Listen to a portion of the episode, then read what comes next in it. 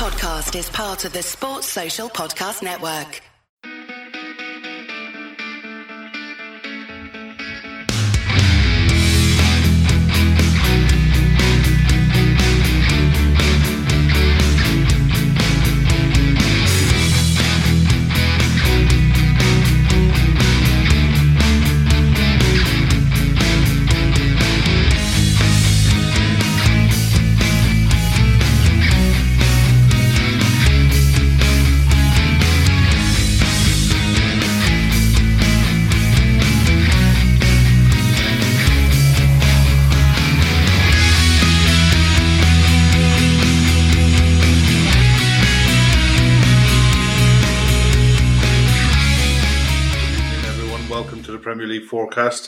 Uh, sorry for the delay. We've had a bit of a few technical issues tonight. Um, tonight we're joined by Luke from ourselves, obviously, LFC Day Trippers, Sam from the AFC podcast, AFCB podcast, and Euan will hopefully be joining us soon from Talking Ballacks Pod.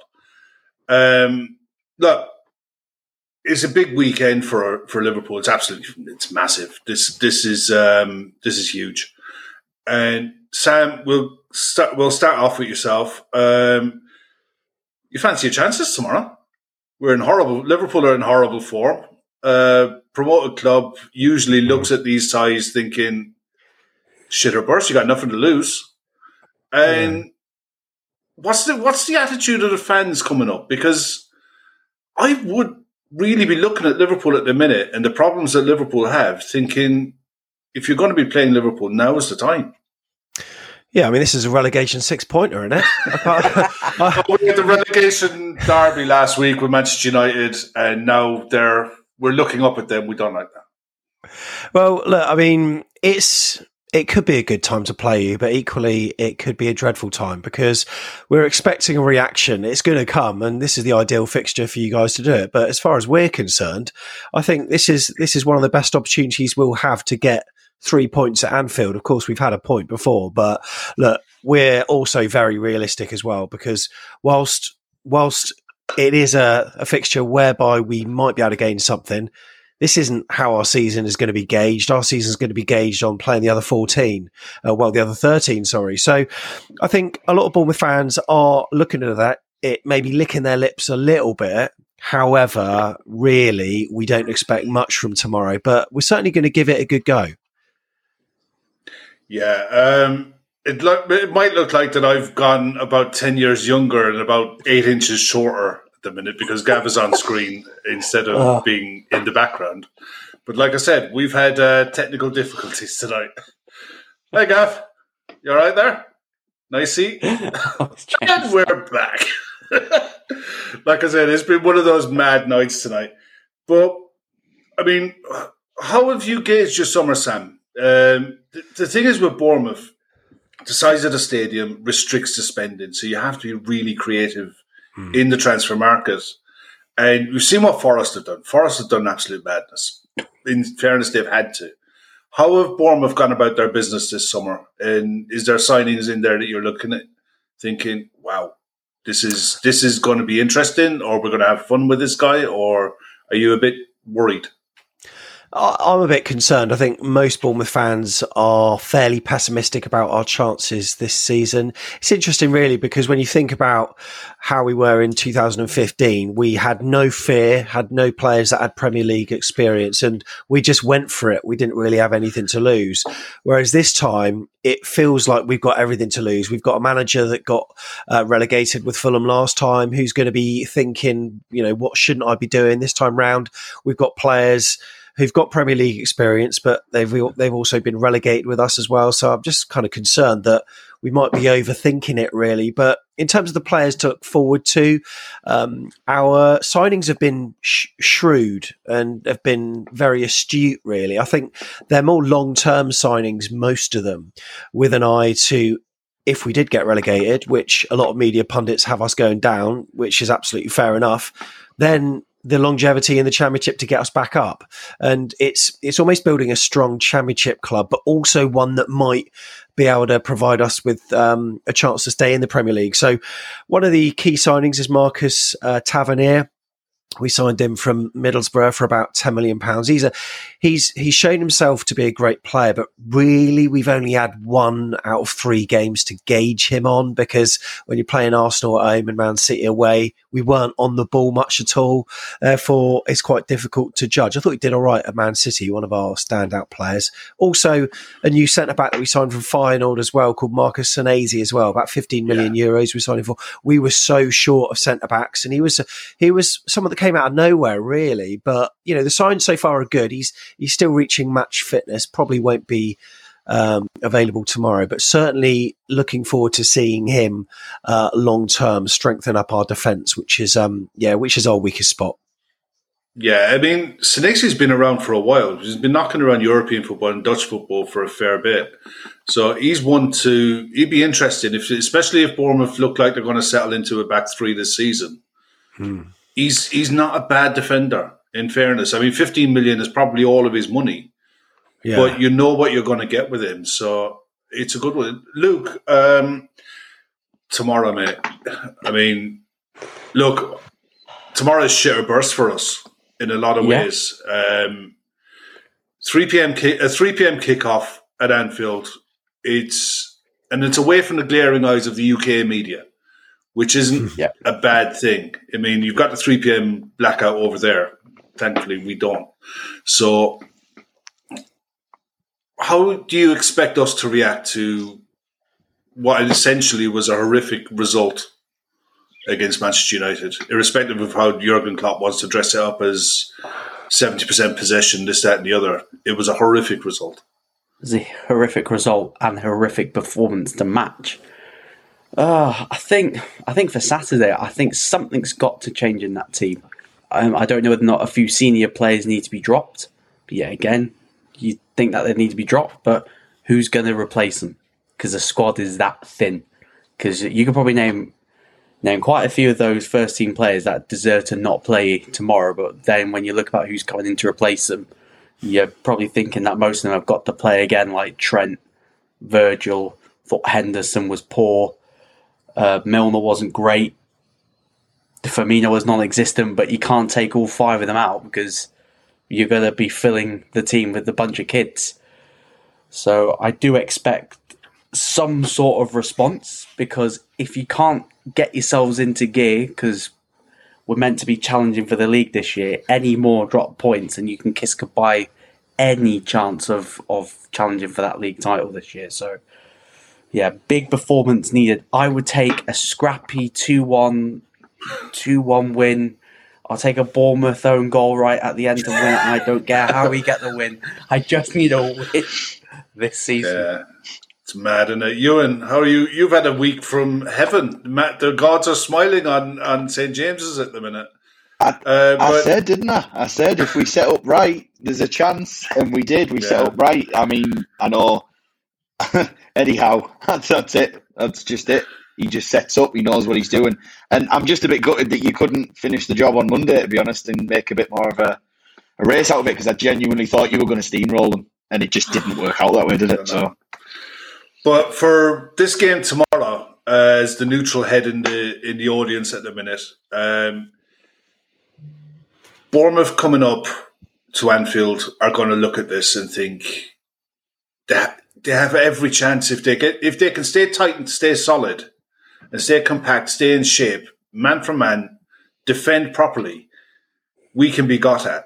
You know, we can be got at on on the counter. Is that how you see Bournemouth setting up tomorrow? Definitely. Um, I mean, when I look at what Nunez did and his stupidity, he would have been perfect for a game like this. Because if a team's camped in the box, defending crosses off two of the best crosses in world football, the type of player you want on the end of it is Nunez. And he's gone and really let himself down and put you in a predicament where you're now going to have to break him down in a different type of way. Not that you're incapable of doing that, but I do feel like you've got a big job on your hands because, like you say, there's pressure. It's not on telly, probably benefits you. Um, it's a 3 p.m. It, it's one that the fans will be up for, and you need it. You really need it. I mean, to think how bad Man United have been, it worries me that from from an outsider's point of view that Liverpool are currently below them in the league. I don't think it'll stay like that for long. I really don't. Um, I just feel like you need that little bit more impetus. when I look at Carvalho, every time he comes on, he seems to have that that enthusiasm. He want he wants to get on the ball. He's not afraid to take it in tight spaces. He actually created the goal for Salah. I know he got the shot off, and it was a bit fortunate the way it kind of deflected as Salah headed it. But he, he was unlucky against Fulham. He could have scored against Fulham.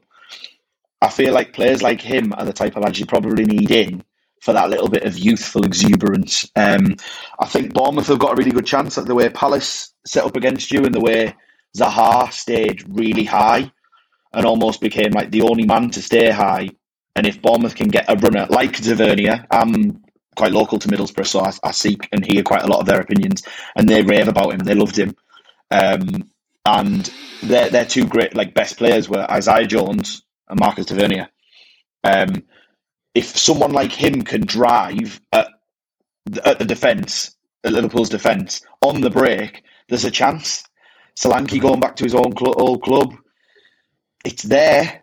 I just I just feel like you'll have too much for them personally. I think it could be like a three one, something like that. I do I do think you've got too much quality for them. And Sam, um, what are your what would be your lineup to for tomorrow? And is there any? I mean, Dominic Solanke hasn't trained till today or, or mm. late this week. Is it likely that Dom would be off the bench if he's available at all? Uh, yeah, I expect so. I think he'd be on the bench if if if we're in the game with about twenty minutes to go. I wouldn't be surprised if he was brought on, but with a huge match on Wednesday, I think he'll probably be saved for then. And it's a shame because we missed that explosive pace. I mean, Kiefer Moore's great at holding the ball up and stuff, but he doesn't really run into the channels. And uh, we sort of, as soon as we've got the ball, it's recycled and it's you know then it's with the opposition that's the shame with Dom Solanke. There's better hold up play, and he's like a false nine, really, really good on the ball. Knows where the goal is as well, and um, we, he is a big miss for us. But if you're going to miss three games, I don't think it's a bad thing that it's Man City, Arsenal, and Liverpool. So um, yeah, pro- probably won't see him tomorrow. But in terms of our formation, I mean, we were we were four at the back. Um, last season. We're going three at the back with the two wing backs now. So effectively, it's five at the back with, uh, with the way that teams press us. But um, it'll be Mark Travers in goal. He's brilliant, by the way. He's yeah, absolutely superb. Uh, one, one thing actually on Mark Travers because we have a three way fight for the Republic of Ireland for our goalkeepers. Yeah. With uh, and they're all in the Premier League. They're all in the Premier League now, whereas before they weren't. You know, with Caoimhín Kelleher, Bazunu, mm. and Travers how has he adapted to life in the Premier League at Bournemouth? Because in fairness, he's going to be a busy bee this. You know, he's he's going to be a busy boy this season. Um, mm. I like him a lot. To be fair, I, how is he with the ball at his feet? How is he uh, commanding his box? And is he yeah. vocal? What what kind of keeper have you got there? Yeah, he's he's very good with his feet. Actually, I mean, when he when he started out with us, he he got thrust into the. Uh, limelight a little bit when Aaron Ramsdale was injured for a game or two and he had to play uh, Watford at home. I think it was. We lost 3 0 and he made a bit of a blooper in that one, but Ramsdale reclaimed the shirt. I think he was out through injury or something. But when we were relegated uh, from the Premier League, we had Asmir Begovic for a bit, but then last season he was a constant. He played throughout and he was brilliant. It really developed him. It, it, it was interesting. A lot of Bournemouth fans were saying, well, he hasn't. I mean, yes, he has played a Premier League match where he was brilliant against Spurs. By the way, we won one 0 but he hasn't really played that much. Maybe we should send him out on loan for some experience. And we were going to get Freddie Woodman in on loan, but that that transpired not to happen. Uh, therefore, he had to be used, and Scott Parker didn't have the resources to be calling on you know, all sorts of goalkeepers. So we had to use him, but he took his opportunity really well. He commands his box. Uh, he is very vocal, plays out with his feet really well. His saves are unbelievable. It's weird when we have a penalty against us. I wouldn't say I feel confident, but I do feel good knowing that it's Mark Travers in goal uh, because it, we've had penalty shootouts before, like against Forest Green Rovers. I know that they're like uh, second tier, or whatever it was, but he saved three in a row, and he saved penalties since then as well. And he's he, honestly, he's he's he's really athletic, and um, I wouldn't change him for the world. We've got we've got Barcelona's number two keeper yeah, on our bench right. at the moment, Neto, and you know he won't get in. Mark Travers is absolutely superb. Brilliant. Another one I want to ask you. Obviously, Dom Solanke, he's taking his chance at Bournemouth eventually. You know, he really kicked on last season. Uh, It's harsh on him because when we got him, he was too young. It was too much too young, and what was ex- what we needed him to be was what Divock Origi was, and to kick on.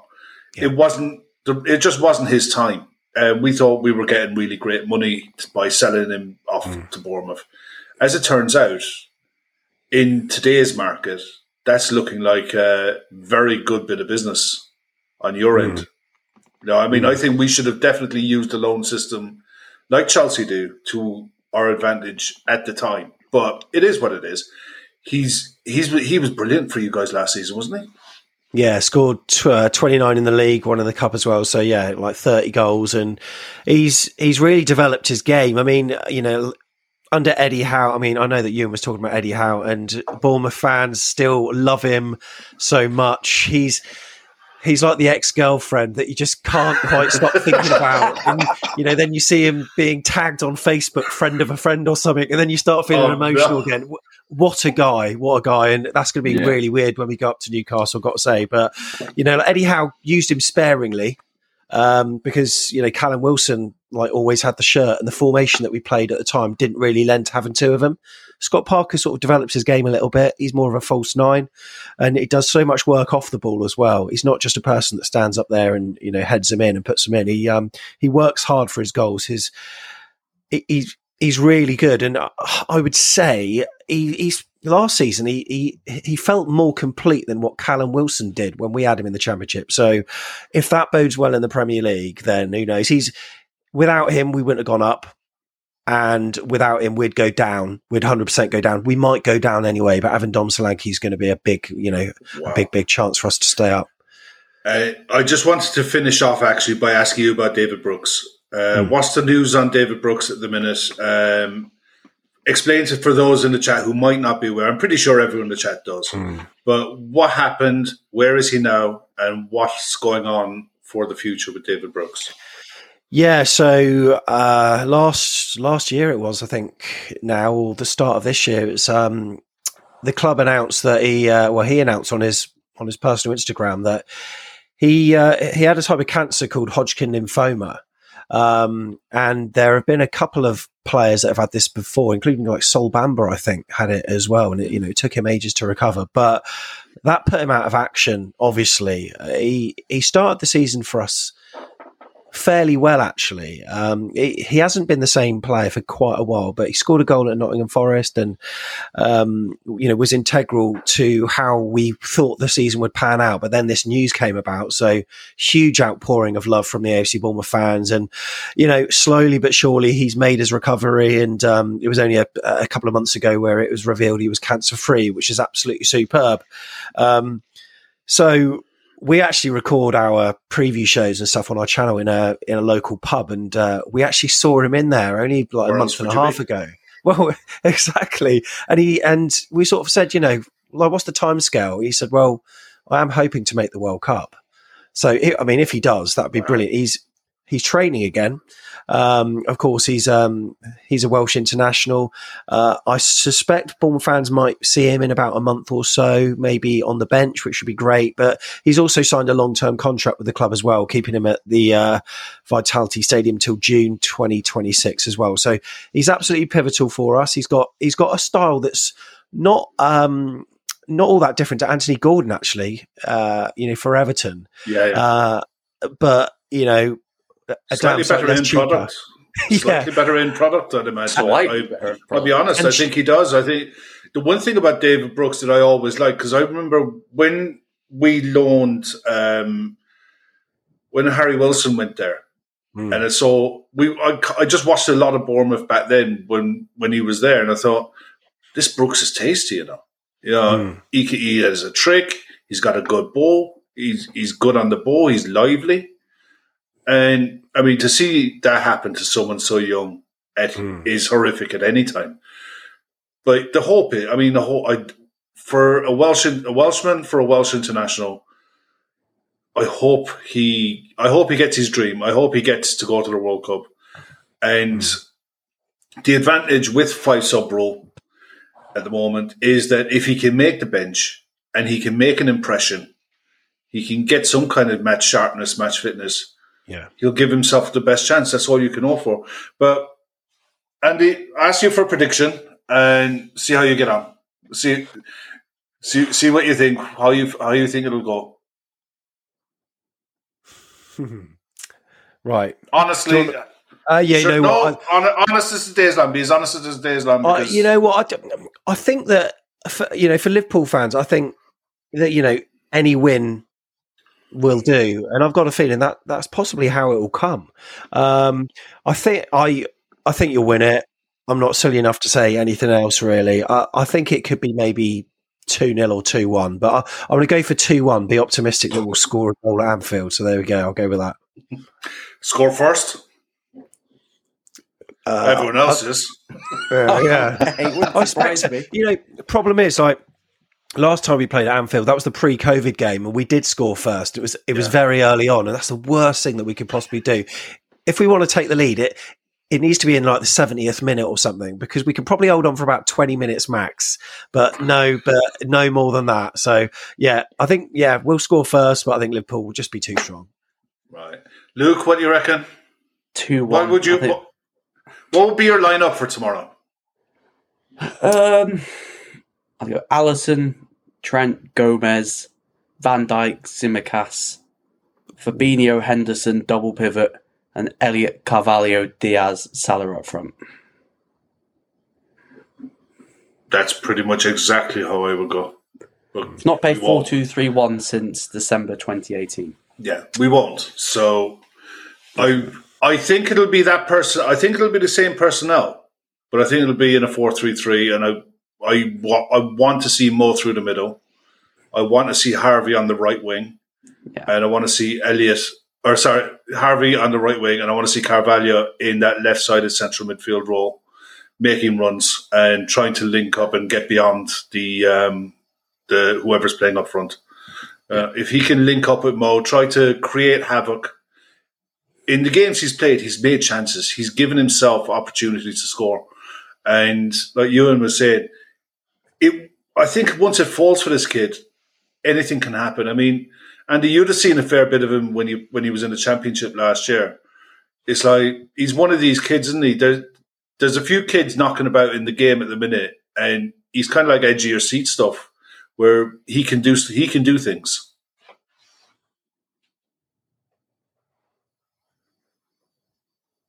No, no, we're we're back. We're still here.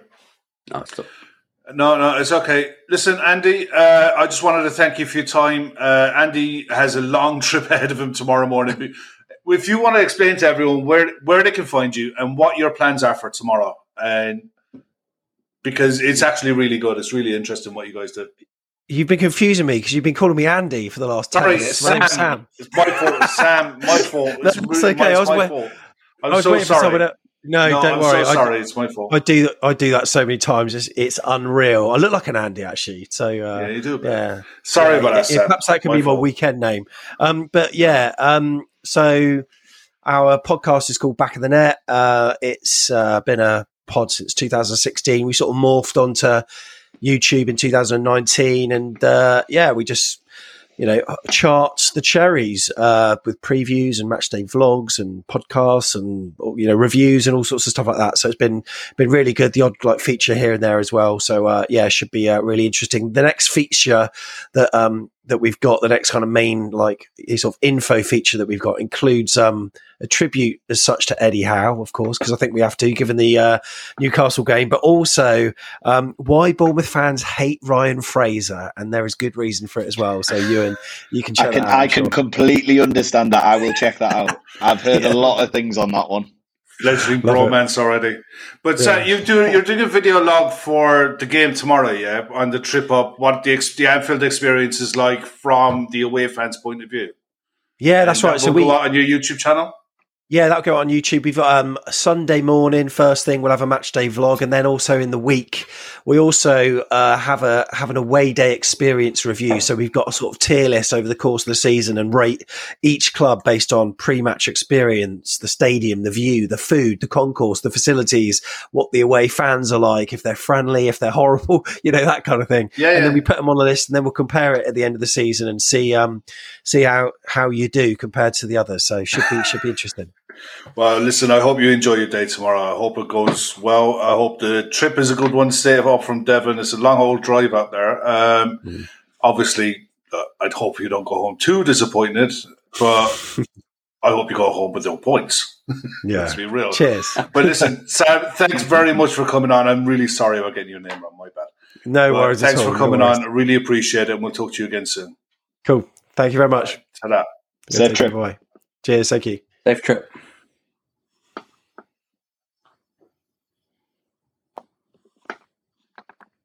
Okay. Um, the next game we wanted to touch on was Wolves Newcastle. Euan. Yeah. How are you? Uh, I mean, you guys have had a hell of a week, haven't you? Really, you know, signing Isak. Uh, how has it gone that down up there with the fans? Say that again, sorry, Kev. How has it gone down with the fans? Because To be honest, I this think guy's a this- serious player. it it's a measure of what that game on Sunday did for us. I think. I think Isak wasn't necessary. From what I gather, we were in at the start of summer. He wanted extreme money, and so did Sociedad. We've seen Wilson go off with another injury, which is just so typical for him. I, I genuinely believe he is England quality. Um, he just can't seem to stay fit. His fast twitch fibers just don't seem to like intense sprints. If he could stay in the box all game and we just pepper the box, he would, he would get like three or four chances and probably got score a couple a game. It's just he can't seem to last ninety minutes, so we had to act, and we haven't. I know João Pedro was mentioned, and I genuinely would have been very happy with that because he looks a very good footballer. But for me, Isak was number one. I know there was rumours of Nunez, but I don't really think that was ever realistic, and I don't necessarily think he fits our system. Isak can play across the front of the three. He's very young. He's that kind of right age where if Wilson was to start phasing out, he can start coming into the team.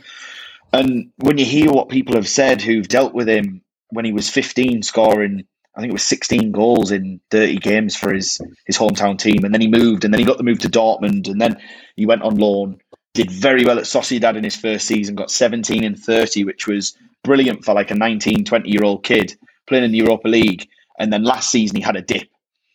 But to be fair, at his age, I think that's to be expected. I just can't quite believe that after this whole 50 million budget for this summer, we've gone and spent 110 million. It's it's clearly games. It's it's brinkmanship. It's it's playing our cards close to our chest, not letting people know what we've got to spend because otherwise it would be a real Newcastle tax, which is a real thing. It really is a real thing. Renan Lodi was linked at the start of the summer. Now he's gone on loan to Forest for four million euros. It's It's a joke. honestly, yeah, Wow. yeah. Wow. So it sounds like it, we were quoted 40 million euros. They're now getting him on loan. It do, People see us coming. And I think someone like Dan Ashworth has definitely put the brakes on and said, hold on, this isn't happening. And Darren Eales is obviously someone who's built a club up from the bottom up in Atlanta and knows how to broker, uh, broker deals. So I'm really pleased with where we're at, especially after that game. It was brilliant. I mean, being behind the Trippier free kick, if you watch on the teleamp, you can see me. And we we we've had four Kieran Trippier free kicks at Newcastle now, and he scored three of them. yeah. It's it's a phenomenal ratio, and I've seen some brilliant free kick takers, and you just had a feeling. And when it hit that side netting, oh my, my brother, His, te- my his mate, technique is his technique is right up there, isn't it? It it's Yeah. right up there. He's just got he gets that, and you see you've seen it for England. He gets that mm. whip on the ball, and yeah, I just think he's the bit the business that Newcastle have done is so smart. It's been so it's it's been so look at the grid. well Look at the grid on my face. Yeah, it's been so well orchestrated, and you can tell that there's plans in place to move the club forward. But I, I mean, Chris, welcome to the show. How are you? I was the I'm holiday? Sorry, I- I'm good. I'm Andy. Andy. Hi, Andy. oh, mate, don't start for God's sake. Oh, Well, I'm looking. I, am looking at the screen I- here, I- and I'm not seeing I- any names. I've it's watching like, for the last five minutes and I've been howling. Girl, I've got away for a couple of weeks and you can't remember anyone's name. mate, I got look. Answer the damn question. Holiday was good. Um, the was Yeah. it was the Palace game because that was shite. Yeah. so it's Well- becoming a it's becoming a theme. Newcastle United, Man City last week. What did you make of it? I was. It was the first time for a non-Liverpool game that I was literally edge of my seat, wishing wishing a side on, and It goes to I prove honestly thought for the first time a side has gone after City and took the game to them, and we've been begging sides to do this. more sides. Yeah, I mean, the only other side I've seen do that to City is Palace. Palace have done it against City for the last two years. They actually have a go at them because Rodri's brilliant, and he is brilliant, but he allows the other lads in the midfield to cheat a little bit to play higher up, which why City have like it feels like ten men up front. It's horrific. Uh, but when you get behind them with no with Laporte not being there, Dias must be carrying knocks. I'm surprised he wasn't starting. Um, Ake and Stones aren't the quickest. Stones, especially against pace, is liable to dive in, and Saint Max just had him on toast. You know that's that's. If that was Trent, we'd be seeing compilation after compilation after compilation of, him getting ripped by Max.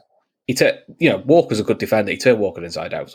You know, and that's the frustration you may have said a few times with Saint Max. I like him because he's a bit of a maverick, but he's never consistent enough for me. Whereas in that game, nearly every trick there was an output, whether it was a clever pass, it was a clever cross, and when he when it all clicks together, he's a nightmare. And I mean that a- as a positive. You know, it's just you just don't want to deal with him. But we have seen the other games where he has been does all that and it doesn't come off. Which look, that's sometimes the frustration of a winger. But if he keeps that sort of level up, you know, Newcastle going to be even more difficult to play against. And look, the lad they've just signed, Is- Isak, just really good. But Yumi said this um, probably Newcastle really got the takeover was do we do the mistake City did, which was go on by all the big names, Robinho's, you know, or do we do what City did?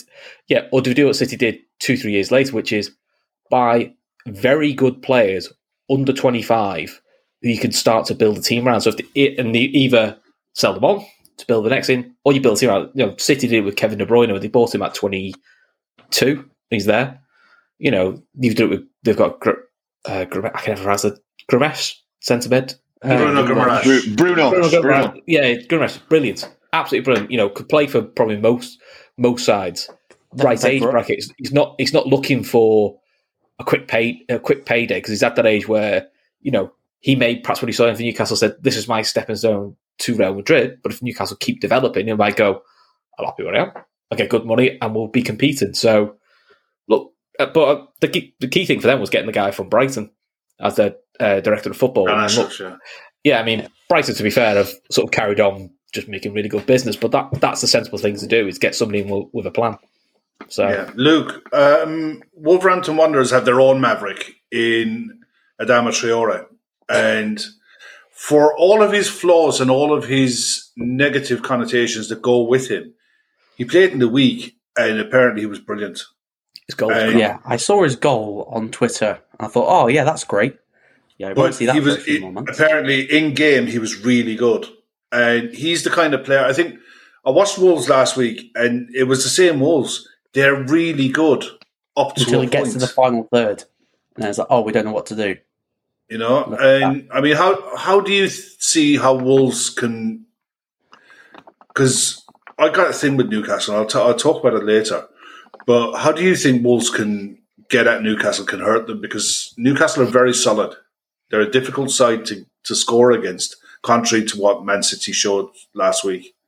Yeah, it it will be interesting because when Wolves played against Spurs, they played with with a f- I don't know who they played up front. I think it was switching between Podence, Neto, um, Guedes, and Guedes. they had Jimenez on the bench. So to play Newcastle, I would imagine that Jimenez will play up front because because the false nine against Spurs didn't really work at all.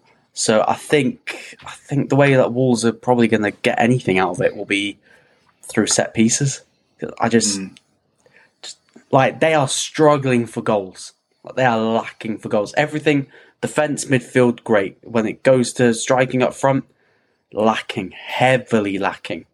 Because um, I don't think Jimenez has really recovered since he had his skull injury, and um, Hwang last season was good, not great. He went on a little purple patch, didn't really do much, and then Traore spent the last half of the season out at Barcelona. So whether or not he can regain that form he did a couple of years ago, then I think I can only see Newcastle uh, winning this game because Wolves are fairly toothless at the moment. Euan, um, you guys got two games back to back in really quick succession. You know, uh, you play. I think this game is on Sunday. You're playing us Tuesday mm-hmm. night. How do you think Newcastle approach those two games as a pair? Do they concentrate and just play your normal first eleven?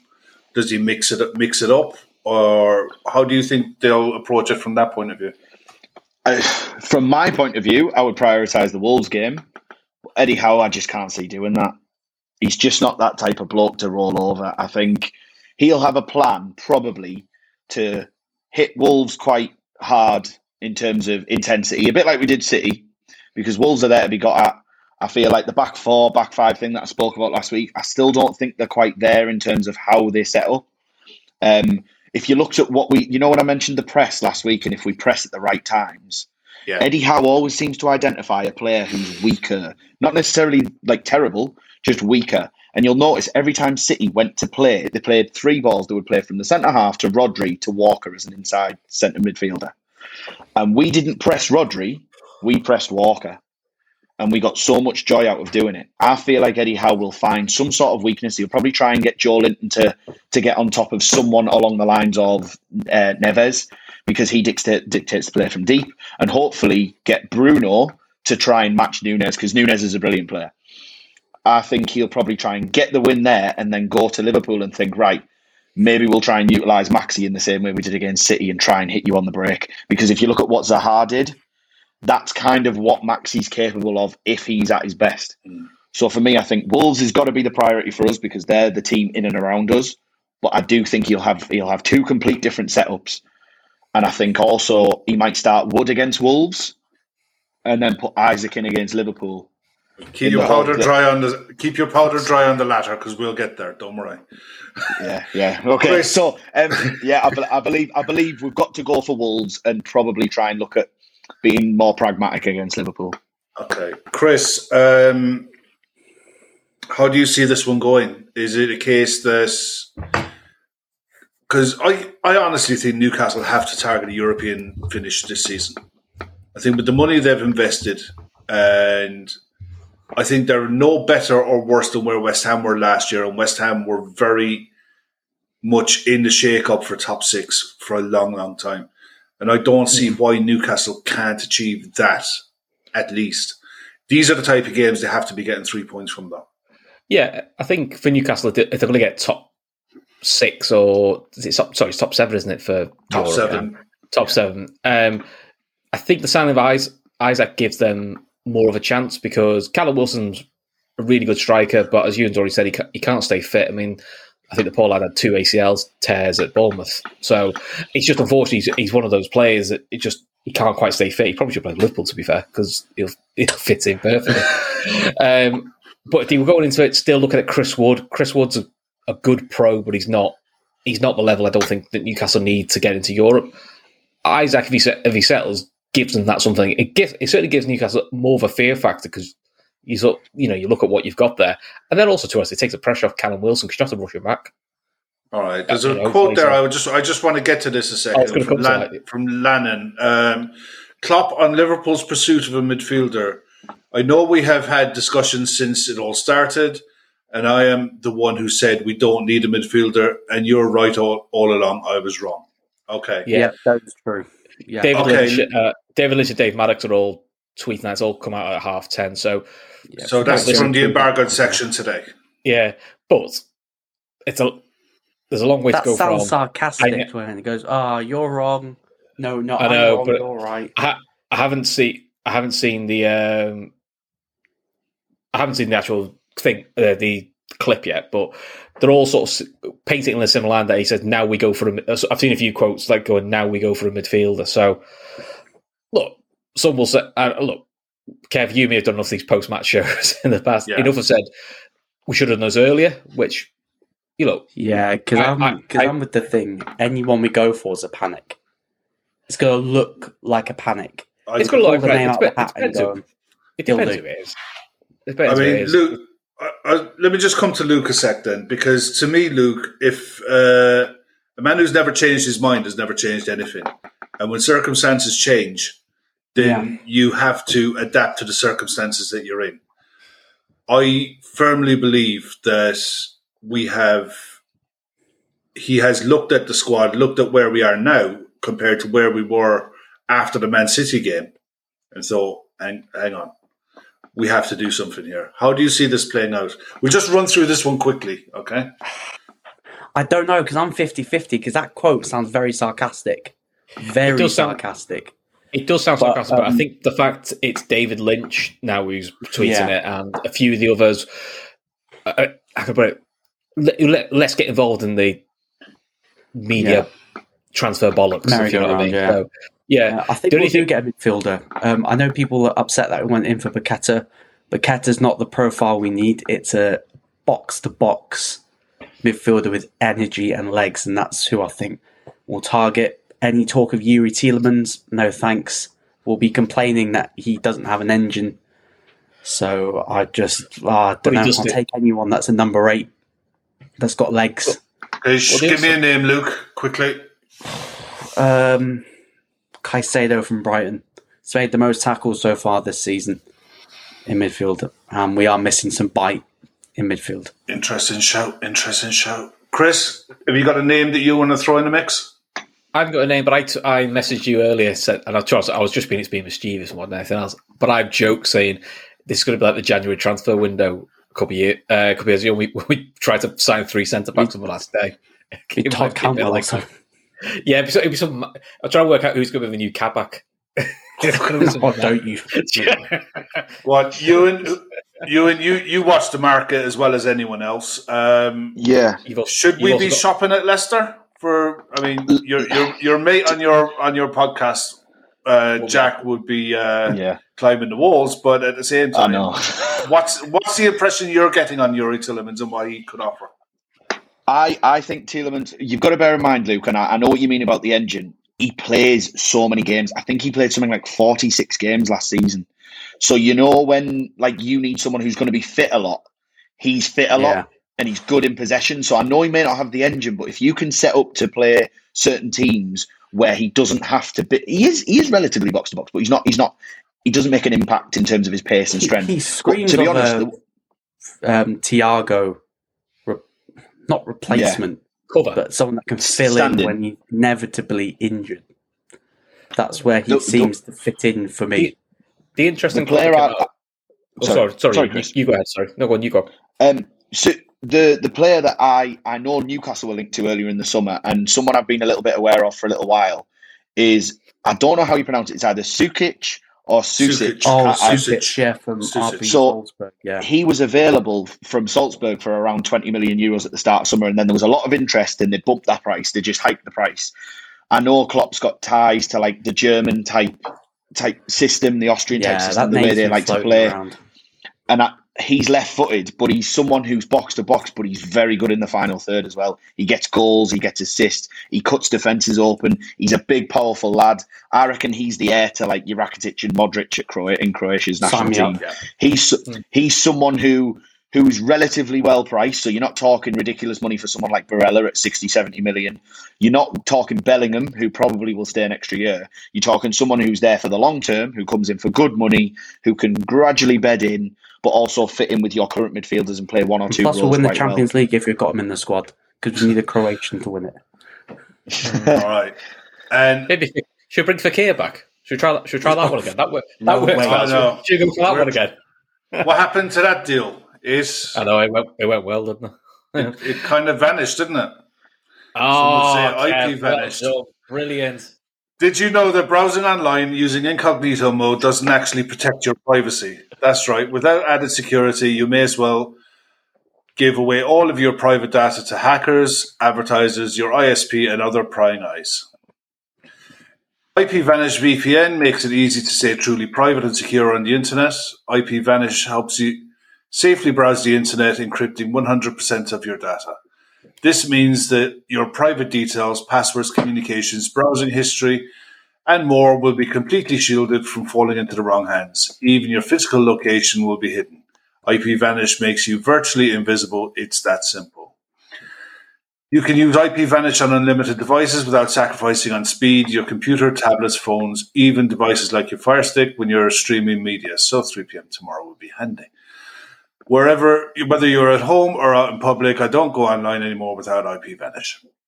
IPVanish is offering an incredible 70% off their yearly plan to our listeners with 30 day money back guarantee. That's like getting nine months for free. IPVanish is super easy to use. All you have to do is tap one button and you're instantly protected. You won't even know it's on. Stop sharing with the world everything you stream, everything you search for, Luke, and everything you buy. Take your privacy back today. The brand is rated 4.6 out of 5 for Trustpilot. Go to ipvanish.com forward slash daytrippers. That's I-P-V-A-N-I-S-H dot com forward slash daytrippers and claim your 70% savings today. Well done, Kev. And- Luke, you've got to do that one next time. Yeah, while we're at it, uh, Do you want me to do the other one, or do you, do you want to go for no, I, I'm I'm I'm right here. I'm all good. Uh. Okay. How well do you take care of your car if you keep if you had to keep the same car your entire life? That's how your brain works. And so, how would we treat? How would you treat that in any different way? How we care for our minds affects the how we experience life. So it's important to invest time and care in keeping them healthy. There's plenty of ways to support a healthy brain, like learning new languages, taking power naps, which I'm good at. Also, BetterHelp online therapy. BetterHelp online therapy. uh, a lot of us know someone who needs at certain stages of life who could do with someone to talk to. And for all of our joking and stuff that we do on the podcast, and we do, we all have to like to have a laugh and a joke. At certain times in your life, it's handy. To, it's nice to be able to sit down and have a, a, an honest conversation with someone. It's great if you can do that face to face. Sometimes it's better to do that with someone you don't know. And this BetterHelp offer an online therapy that offers video, phone, even live live chat therapy sessions. You don't even have to see anyone on camera if you don't want to. It's much more affordable than in-person therapy. You can be matched with a therapist in under 48 hours. Our listeners get a 10% off their first month at betterhelp.com slash daytrippers. That's betterhelp, H-E-L-P dot com slash daytrippers.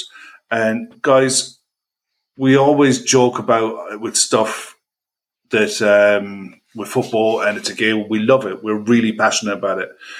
But when it comes to mental health, it's something that a lot of people don't take it seriously. If you hurt your back, you'll phone your GP and you'll go to a chiropractor.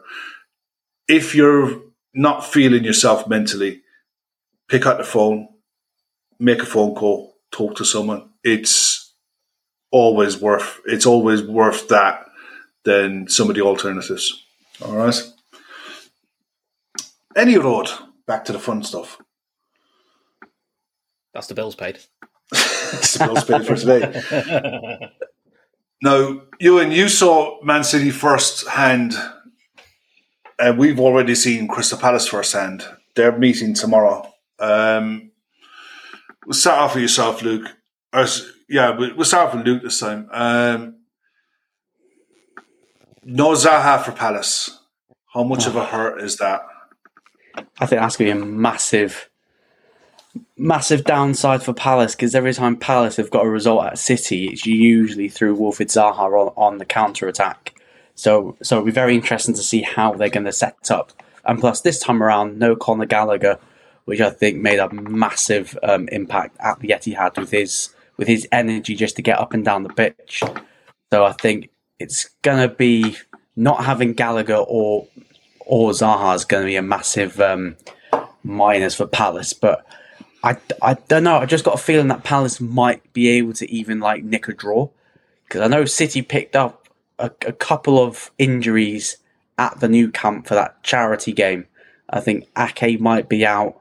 Kalvin Phillips picked up something, um, and then a couple of other youngsters. So it, it it's gonna be a tight game. I I'd expect City to have nine like eighty percent of, of the ball, and it's going to be up to Palace for when they get very limited amount of possession is to really make it count on the counter. So it's going to be a difficult game for Palace, but I'm just hoping that they're going to pull out something. Just put, uh, just pull out a nil nil or a one one. I'll take any sort of positive result for Palace at this moment. I'll be honest. I liked, I like watching Palace and how they go about their business. Euan, um, they're one of these sides that know how to to master the counter attack and play to their strengths really well. And you guys took advantage of that and pressed in the right areas and attacked City in numbers when the time was right. I think Palace are very capable of doing that as well. What about you? What about yourself? What do you think? Um, the, the the key man for me at the weekend has to be Eze. The way he carries the ball, the way he drives um, Palace up the pitch, he's. I think he's different class. I think he's a top six player in the making. I think he could play for a team in Europe. He's just had a really bad injury, and obviously he's he's now returned from that, and it looks like he's getting his rhythm back. He's going to be vitally important in the same way Joe Joelinton was for us. So Joe Joelinton can hold people off, like drift past people, and just give it to someone dangerous, like an Olise. I know Zaha's not playing, but Olise is dangerous. Um, if if he is the alternative, he's not a bad alternative. Um, he's just a little bit more inconsistent, I would say. Uh, the other player who I think is really important for how Palace are going to play is Anderson. Anderson's a very progressive passer. We have Botman and Schär. Schär's our kind of he breaks teams down in terms of the way he looks for passes forward.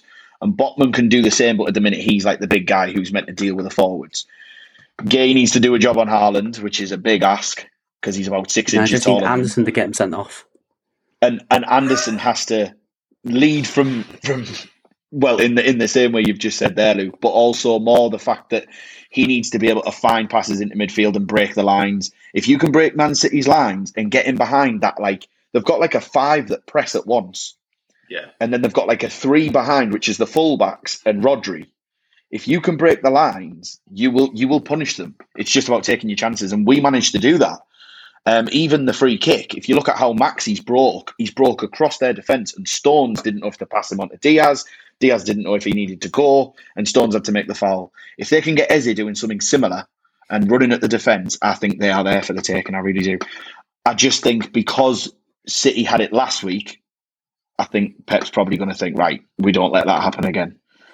And he may try something slightly different. He may almost not sit off, but think, right, we're not going to allow that space in behind for someone like Zaha to do what they did to Liverpool. So, You, you mm. could maybe make more than one sub in the game, might also help him. Yeah, Chris, I was gonna. I just Yeah, wanted to ask you ask you about Palace and how Paddy Vieira will set up, similar to Newcastle, or similar to how they played us. They they, they took five points from six last season, and the personnel at Palace really haven't changed drastically. You know, so mm. they they could go to the Etihad with a with a fair bit of confidence that they Yeah. know how to I- play these. Hopefully, he doesn't play Ayew. I think they need to play. Go on, Kev. I, I, I always pronounce his name wrong. Michael Elisa. No, no. Uh, begins with M. Eze. Um, is it- Mateta. Oh, Mateta, Mateta. the I think- striker. Yeah. yeah, I think you play him up against Stones. I So think you that's where play- you get a bit. I think I think you get a bit of joy because I, I like him. I think he's really good uh, striker. I just think he's awkward. I think he's awkward as well. He's physical. He's quick. I think that's what they need to do, which will sort of half alleviate some of the loss of Zaha because uh, he didn't start. Uh, he didn't start the game against us. He came on. Uh, he's just, he's a he's a good player. Uh, the the key for City is trying to keep, trying to keep the ball away from Bernardo Silva, which is very difficult because Pep, he I was just the re- he to was- say he- actually, if you give me Pep got really prickly today when in his press conference when he was asked about uh, Bernardo, and it to me it looks like Bernardo Silva wants out. He wants away. he's wanted know, us- otherwise- conflicting reports about him.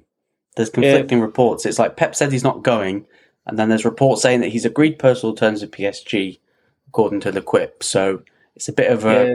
catch twenty two. Who's telling I think the Dave, truth? I think David Olsen said they've turned seventy million pound down for him. So you know, Yeah. look, Well, I can see why not. Why wouldn't you Pep not? said to there was no and- offer, so Yeah, um, leave. Exactly. Yeah. So, but it is what it is. So there is always that little bit of unrest with Bernardo Silva, but I don't think that matters too much. The one that surprised me was I was very surprised when it went three three. Look, I actually thought City will win when it goes to three three because when they come back, they normally do. I just don't, couldn't believe he didn't bring Mahrez up. I just think he's still their best wide player. Um, he, he just gives them a directness. He's great from a free kick. You know, his crossing's brilliant. You know, I still think their best eleven is ha- Haaland with Mahrez and Foden either side of them. I still think that's the scariest front three that you'd face if City said they're playing their best three. So that's a little surprise, but I mean that may help them this week. Is perhaps quite a few good lads who didn't play against Newcastle will start against Palace just to give them a little bit of freshness. And look, and you know, with you know, I, I wonder is this the game where they throw Alvarez in of give ha- give Haaland the break? Because at some point you got you know, you've got to blood Alvarez in because we know Haaland has, has a history of picking up niggles. That's just he has done. So and also Alvarez might suit them better because he's a more mobile striker, which might cause Anderson a bit more issues because he's not having to mark a physical striker, which I think actually he prefers. So That'd be an I'm- interesting shout, actually. yeah, I'm hoping I'm hoping for a one-one, but it's very rare City do two poor results in the row, so it, pr- it probably will be like a three-one City. But you know, Mm. you live in hope. Yeah. One thing, uh, just I forgot, and it's my fault. Um, Luke, Newcastle Wolves uh, predict the scoreline. Um, I'll go two 0 Newcastle. Uh, Euan, what are you hoping for? I'm not quite as confident as you, Luke. I think you're you're giving us a lot of praise. I, there's a lot of draws between us. Um, Oh, I think we've got that. enough though. I think I think I think two one. I think two one. I'll look like an idiot I if it's two like a nil nil draw. I'll like a I think real out of the last 12, 12 games between us, I think they've won one, we've won one, and we've drawn the rest. Something mad like that. Christ. So it's, but there again, Eddie Howe, you know, setting up properly, knowing what he's doing. Yeah, I think maybe two one. I'd be delighted with two one. Absolutely delighted. Yeah. And Chris? One 0 one 0 uh, probably the last five minutes to Newcastle. Right. Uh, Luke, Man City Palace uh, scoreline. How do you see this one going? one one. You- That's hope. That's hope right there. Fair enough. Euan, I'm going to go 2 0. more realistic. To, Chris? to, to, to City, that is. answer. I think it'd be three. I think it'd be. Uh, I think it'd be three-one City. To be honest, as much as I would love a I- one-one, I think it will be three-one City. I could, I think this game could be three or four uh, or five. It could be anything. It all depends on the start. If If- if if pa- if Palace can can give something, give City to worry about early, make them rethink how they how they're attacking in the first twenty minutes. Anything could happen. You never know, but I The- the think City big will thing- probably have too much. Yeah, the big thing Newcastle did last week, which not enough teams do, is no when City score one, they get the second quite quickly and it kills the game. Newcastle kept it at 1 0 for a good 20 minutes just to create a little bit of doubt.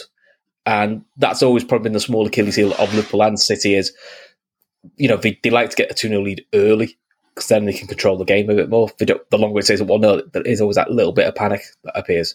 So there's a, there is a, it's not really a blueprint. There is a way of getting a points at City. It's just look, it's just not very easy because they're very Well, good. I I've kind of messed up the order, so um, Gav It's Gav can Gav is going to have a go at me after. But before we get to Liverpool Newcastle, which is going to be the Tuesday night game, uh, normally look we do the four games from the weekend, but with the way this week is falling, I think it's silly not to talk about Liverpool Newcastle. Uh, one thing as well, details on how to join our Telegram app are in the YouTube community section page. If you're not in it, please get involved. It's great crack. It is absolutely brilliant crack, especially in match days, transfers, all gossip, just general people who are normally in the chat here will be in the Telegram group, and it's free. It's easy to it's easy to get into, and it's a really nice community to get involved in. There's no drama. There's no hysteric, hyst, you know, hysterics in there. It's just hundred and odd people having good chat with each other, and it's all good natured. So please do get involved in that. But the fantasy football, um, Gav will throw it up there in a sec. One of our regulars on the chat is absolutely flying it. Megan McCallion is in the top 10. I think Megan is up in fourth at the minute in our um, fantasy football league and putting the rest of us to shame completely. Oh yeah, Yeah, there's Megan on 214 points, absolutely flying it. James Edmonds out on 227 is doing you think we really should- well. Do you think we should Ryan get Megan Parry on? 222. Do you think I get Megan definitely as think our, we should. get Megan as our, as our fantasy fantasy analyst? We'll we'll sack Luke. Oh no! Sack me at the minute. Mine is absolute garbage Yeah, compared to but we what, made- um, But we made what Luke the analyst. doing. Luke's the analyst for a fantasy football. even though I barely play the game. It's, because, it's, you're better, it's, because you're better than me and Kev. it's still early days with the fantasy football, and the one good thing at the minute, the league is still really tight. There's going to be lots of changes, and in fairness, I think you look at the league, and the people who are probably taking this really seriously, they've hiked out the Liverpool players that were in their side because they're expensive and they're not returning points, you know, and they and they've made smart changes. So no Owen, it's not his you donut. Hmm. But no, look, I just think it's it's early days yet, but you can get your last substitution in. I don't know. I don't think the cutoff isn't until tomorrow, two hours before, two or three hours before kickoff. But yeah, Megan is in the chat there. Early days going well so far. Absolutely is, Megan. Fair play to you, girl. But the top hmm. 10 players of last week will be of no surprise to no one, really. Gav will throw the list up there in a second. And Odegaard up front at 16 points. Saliba's having a blinding season. Harrison, Rodrigo for Leeds. Leeds beat Chelsea. It wasn't even a, the way they beat Chelsea last year. It was an absolute drubbing of Chelsea last year. I might have to eat some humble pie about Leeds, you know, because I thought they were going to struggle this I, season. I didn't. I honestly, that's I, I'm quite comfortable in the fact that Leeds are going to be okay this year. Bernardo Silva, say Max on 13 points. Wilf Zaha has got to be a miss. No doubt Wilf Zaha has got to be a miss. Che Adams, he's another one. He could be on the move. There's a couple of clubs sniffing around him. It's all Leeds Well, might with- were interested. Yeah. I'm not too sure. I think Leeds could be interested, but with Maupay going to Everton, that's one off the list. That came out Even left field. Perisic, eh? That came out left. That came out left field. The Maupay to Everton. I don't know. yeah, it was like really- Maupay's like Nottingham Forest. Then Yeah, like, there was like no talk about and it. Then it, Everton. then it was always like he's at Everton. I was like, oh, yeah, perfect fit. got- A yeah. rubber You got Mac Allister bringing up the rear, but they're your top 10 players for last week. So ideas for uh, substitutes to maybe drop into your side for this I've got- weekend. I think I've got two of them. So go. I've got zero. Yeah. you and I've how's your fantasy football looking? I, well, I said this last week, so apologies for repeating myself. But my best mate and my brother both play it, and when I'm at St James's Park and someone scores and they've got them in their team, we're all like, oh. And then I'll get a nudge and I'll go, he's on my fantasy team though. And I'm like, shut up, not right now. Not now. So, Carl, I hate you for it. I love you, but I hate you for it. Um, but yeah, they, I know all about fantasy football because they never shut up about it. Um, I know he's got Mount in his team and he's trying to stick with him, but he's he's he's. I know he's going to get cold feet and take him out because he was convinced that he was a great option. And my brother put Rashford in, and I was rinsing him. I was like, "What are you doing?" And then Monday night, I was a bit like, "Oh, ignore me." so that's why I don't play, Chris.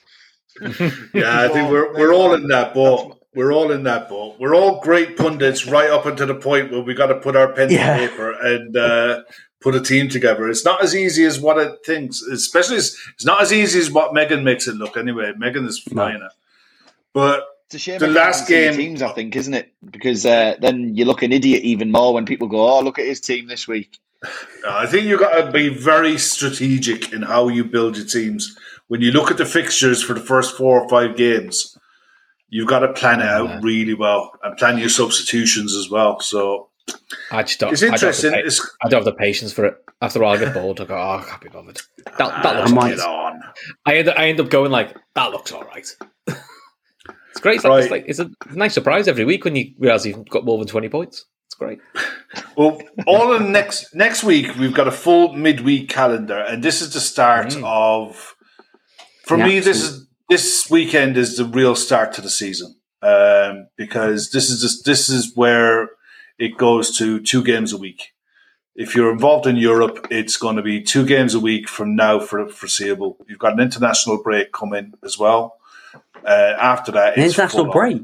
There's an international break coming up as well Oh. before the World Cup. So this is where squads are going to be severely tested, and our squad is going to be absolutely massively tested. Now we're going into tomorrow's game with Bournemouth with 14 fit outfield players, and that's not going to change. I don't think in any way, shape, or form going into the Newcastle game as well. But look, we'll we'll have plenty of shows over the weekend and into next week about from our perspective of how we think this game is going to go. But Euan, Isak, if he doesn't be, if he's not involved on Tuesday, or sorry, on Sunday, will almost certainly be involved in Tuesday. His last game, I actually watched him last weekend.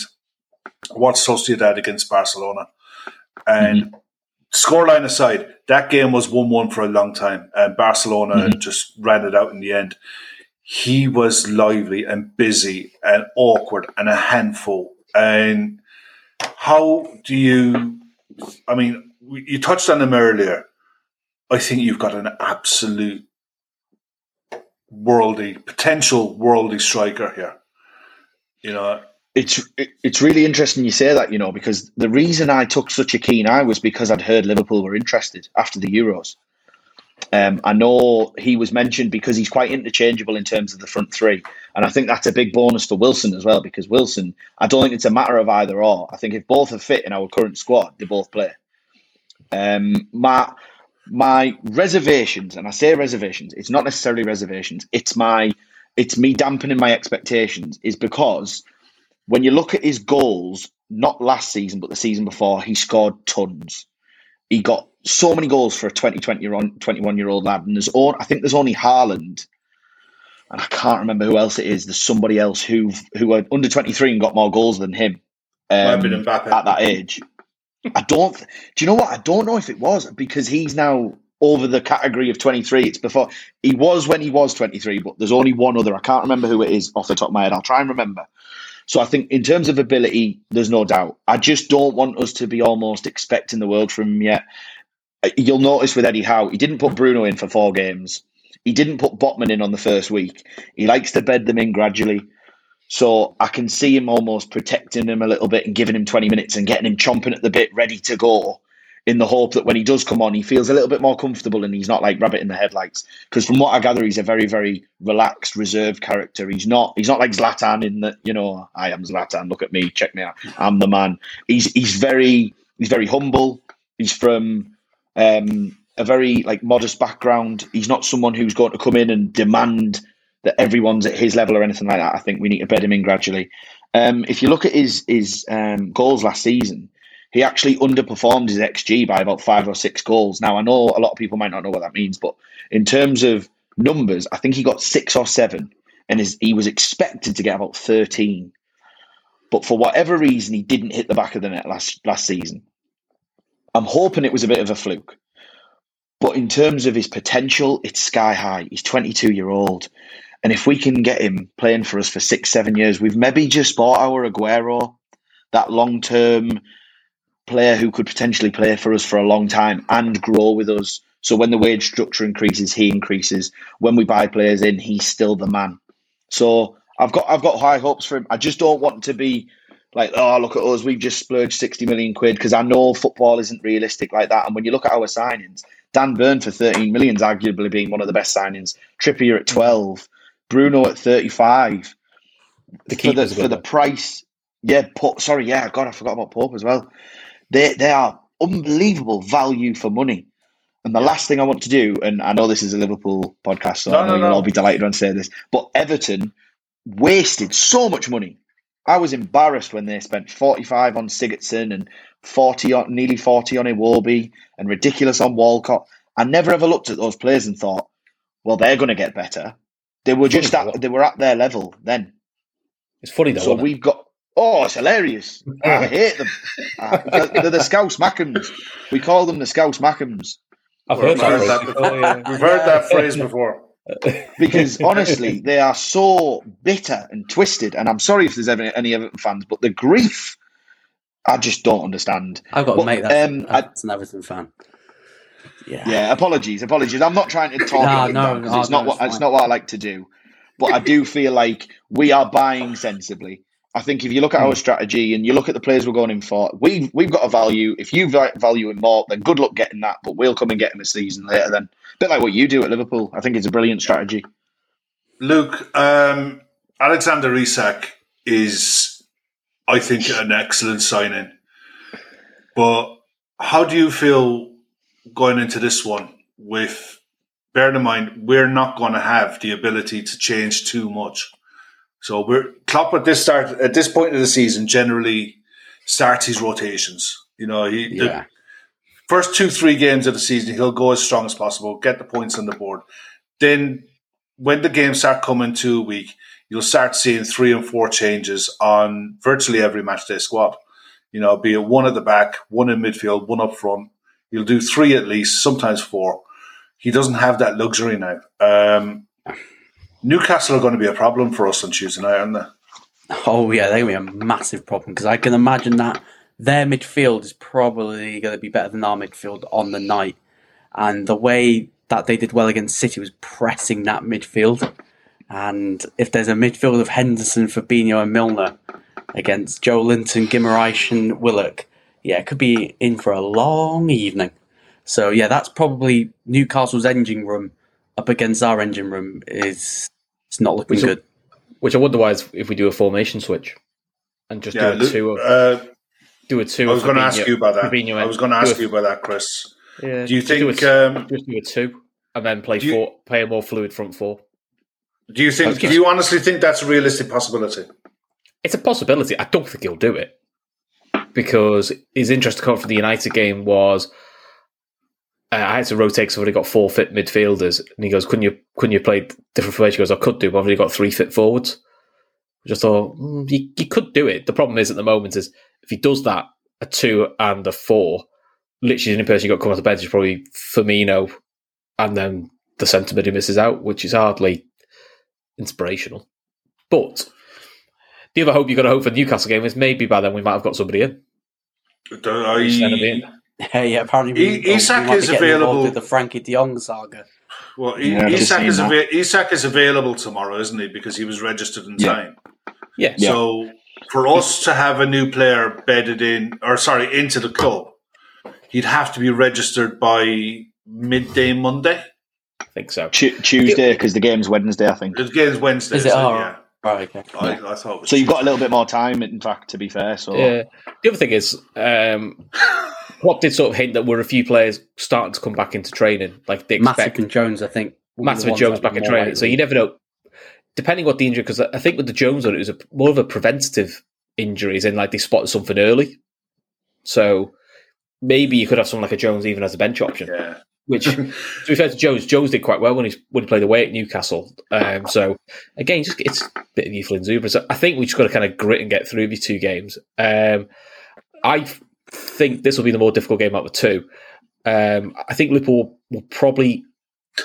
I think Liverpool win both games, but I think they're both going to be like tight two ones. You know, those sort of games they're going to be horrible. I generally think they're going to be horrible to watch. And you know, I, I don't think you. I don't think I'll have much hair left after them, but you know, that's how, kind of how it feels. No, that's fair enough. Luke, what how, what are you hoping for? Expecting uh, a result wise for Tuesday But from the game, Yeah. I'll take a 1 0, just like we did at St James's Park back end of the season. I'll take a 1 0. Uh, take a So I've 1 just 0. seen, I've, Hold on. I've just seen, I've just seen Jack's comment. Sorry.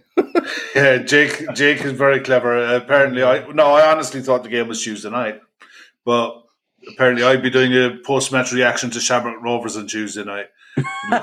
Chris Chris is doing it on his own on Wednesday. Oh, you don't want to do a show me on me on that. that would be Uh. Sam Tandy's actually made a really good point there. Uh, Liverpool play better when we play every three or four days. He is right. That's when the squad's Um, bigger, not when it's No, like- even Yeah. I. we do I like a, think we do like a rhythm. Yeah, but I honestly think the players get bored when they're going in. They're playing once a week.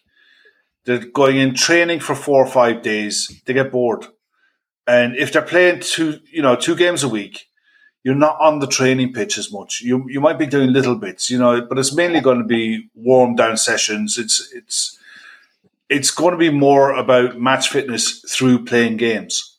You know, this s- slow and poor start to the season might stand us in good stead good going into the season that you know we're not entitled to three points against Bournemouth tomorrow. We're not entitled to three points against Newcastle. The player's going to have to work for every single point that's going go in this season, and no one's going to give it to you. But you and on on Wednesday night, it's got all the games are televised. They're all on BT Sport through the week. But if you were to give your score predictions and what you're hoping for out of Newcastle coming to Anfield, given the start Uh, that you've uh, had and how you're how you're yeah. playing at the minute, Yeah. It's it's one of those, and I think Eddie Howe was very very he was so spot on when he said it's a measure. It's it's a measure of how we how where we're at, how we're doing, the way we're playing. Are we able to implement it against the bigger teams, the more complete teams? Because there's less weaknesses. Clearly, we did that at City. Um, we were at home though. I mean, our atmosphere at the minute is is just oh, it's unbelievable. It's amazing to be a part of, and where it's it's one of them where if the ref gives a gives a bad decision, it might not even be bad, but it might get the crowd going. We we almost pulled them over the line. I don't know if you saw when Bruno chased down the line on a yellow card, and I was like, "Do not dive in, do not dive in," and he made the tackle and he got up and he celebrated as if he just scored the winner. That's the type of like fight we've got now. So I would love us to just compete and be in the game until later on, because the last time we played you at home, admittedly we didn't have some of the players we have now, but you you could have won much more comfortably at St James's. It it wasn't a one 0 game in my opinion. We we were on a very good run, and it, you you turned up and almost like killed us. Really, you you didn't you didn't need to get out of third fourth gear, and Diaz was unbelievable. Um, I, I rate him so highly. So for me, I just want to be in the game. I want to cause you problems. I'd actually look at maybe targeting Van Dijk as well because there's something about him this season that just I don't think he's I don't think he's all of a sudden dropped, but he didn't commit on Zaha. He gave the penalty away against Mitrovic. He didn't There's close the shot down against. going around that he's saving himself for the World Cup because he knows that this is going to be his last, first and don't think- last World Cup. I- I don't so think there's players a weird do- conspiracy which I don't really buy into. Yeah, I don't think players can do it. I, I just think he's hit bad form. Unfortunately, at the wrong time. I think he's fair- fatigued. I, I- I just think he's fatigued after his ACL injury because as soon as he had his ACL, he was back playing, played like over 50 games. And, He did, and I but just then he- think he needs to take But he it had, out he, had, he, he had he had one of the longest summers out of over because he literally played one game for Holland, and then bit and then that was it. Then so he had to go three four weeks off compared to um, which most other players haven't had. So I don't think I I think it's nothing more than he's in bad form. Unfortunately, Yeah. Not only is he in bad form, so is Henderson, so is Fabinho, so is ev- so is every, everyone. I think apart from probably Carvalho. Yeah, listen. I, I think confidence plays a massive part in in how we play, Yeah. and trusting the trusting the guy next to you to make the press and to trust him to be able to go and everyone to go at the same time is huge. And if that trust or isn't there through form or whatever, any reason, it doesn't matter what it is, how slight, it throws everything off and you can get exposed. It's going to be a cracking night. It's going to be an I absolute think belter of a night. I think what, what what you did very well, which I don't think you managed against Palace, but I think will be more slick, is when we played at St James's. I think you caught us offside something like eleven or twelve times. Your back line was unbelievable in terms of its structure, and if we did get in behind, Alisson was there. I remember Chris Wood got through, and Alisson smothered him. Um, and Yeah. it just feels like that cohesion maybe hasn't quite been there. And it's a little bit of ring rust. I think if you get that right, us trying to play on the break, which inevitably we will if we do play Isak, if we do play Almiron, if we do play um, Maxi, that'll be where we try and like get at you. And I, I, I can't see you being that poor again. So for me, I just want to be in the game. I want to compete. I want to make sure Bruno does what he's best at. I want Joelinton to be at his like his fighting best. And I, and I hope Willock turns up and, and tries to get at your defence if we do manage to break. But I do think head, I'll say it again, head, I think it's probably a 3 1 to you.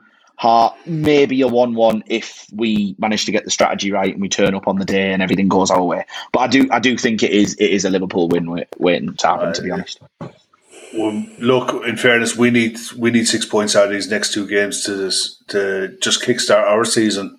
Um, mm. I think that people don't. I, it'll be tomorrow's atmosphere is going to be really huge. You know, it's going to be really huge to see what the three PM match day going fans feel about how things are because they'll let it be known if they're not happy.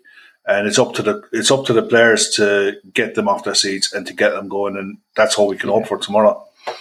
But listen, on that note, we'll knock it on the head. We've kept you until nearly half past eleven. Uh, I just wanted to thank Sam for earlier on for coming on, and for Luke, for Euan, and for Chris. Euan, where can everyone see you? Don't forget Andy. Uh, talk. Don't forget Andy.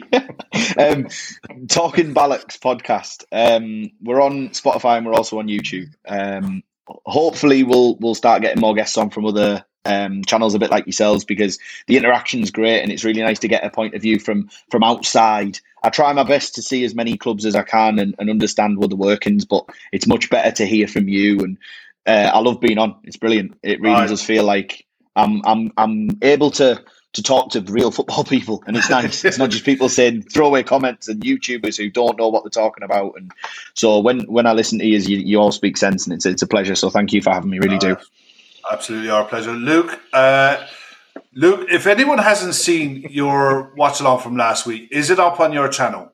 The uh, it's up from... on um, Callum's channel, the Sanderson Show, right. for our watch along for the UFC. Yeah. If you haven't seen it, go and watch the reaction for the Leon Edwards KO of Usman from Luke. It is priceless. It's well worth Brilliant. well worth your time. It's floating but around on Twitter as well. It is definitely floating around on Twitter. Uh, Chris, thanks for coming on so late, and right. I guess we'll, I'll see you tomorrow afternoon for a post match. Yeah, you beat post match. What could go wrong, game, mate? I'm not able. I'm not able for. I'm not able for another negative badge. I just want three points. I'm desperate for three points. If we don't have three oh. points tomorrow, I ain't doing them no more. I ain't coming. I ain't playing. Uh, if it's bad, we'll, we'll, you'll get them. We'll you'll get if them. it's bad. If it's bad, we'll talk about the cricket or something. We'll find something else to talk about. Well, in fairness, that's a that's a bit deep. We'll talk. We'll chat F1. Yay! You chat F1. I'll chat cricket. We'll see how it goes. Eh? all right.